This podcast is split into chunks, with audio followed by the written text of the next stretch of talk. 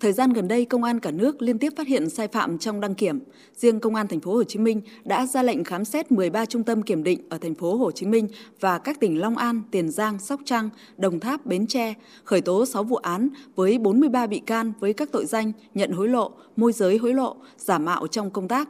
Mới đây, vi phạm tại trung tâm đăng kiểm ở Bắc Giang cũng bị phát hiện. Bằng phương thức nhận tiền hối lộ, các trung tâm đăng kiểm này đã cấp giấy chứng nhận an toàn kỹ thuật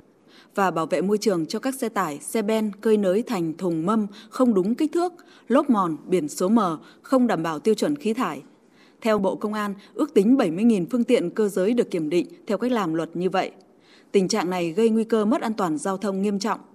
Về giải pháp khắc phục, đại biểu Quốc hội Lê Thanh Vân đoàn Cà Mau cho rằng phải tìm rõ nguyên nhân, trong đó có nguyên nhân từ cơ chế quản lý của nhà nước trong hoạt động đăng kiểm chưa rõ ràng. Cái hướng khắc phục ấy là phải đánh giá, đây là một cái bài học trên cơ sở đó, đánh giá lại để mà có cái phân công hợp lý trong quản lý nhà nước. Và theo tôi ấy là nên tách cái dịch vụ đấy ra khỏi cái mối liên hệ với cái cơ quan quản lý. Và cái cơ quan quản lý nhà nước ở đây, cụ thể là bộ giao thông, cụ thể nữa là cục đăng kiểm là chỉ có kiểm soát cái hành vi và kiểm soát cái tuân thủ pháp luật đối với cái hoạt động đăng kiểm. Khi anh có dấu hiệu vi phạm tôi thu hồi giấy phép tôi xử phạt, còn vi phạm pháp luật đến mức trừng trị bằng pháp luật hình sự thì khởi tố, xét xử theo pháp luật. Như thế thì cái trật tự quản lý nó sẽ khác bây giờ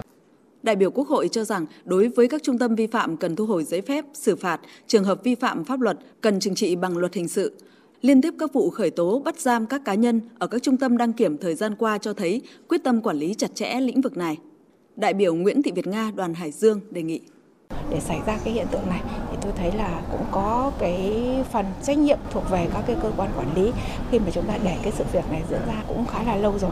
Hiện nay thì chúng ta đang bắt đầu có những cái biện pháp giả soát các cái trung tâm đăng kiểm trên cả nước thì tôi nghĩ rằng chúng ta cần phải có cái sự quản lý chặt chẽ và có một cái sự giả soát thực sự nghiêm túc để tránh những cái trường hợp à, tương tự như vừa rồi xảy ra.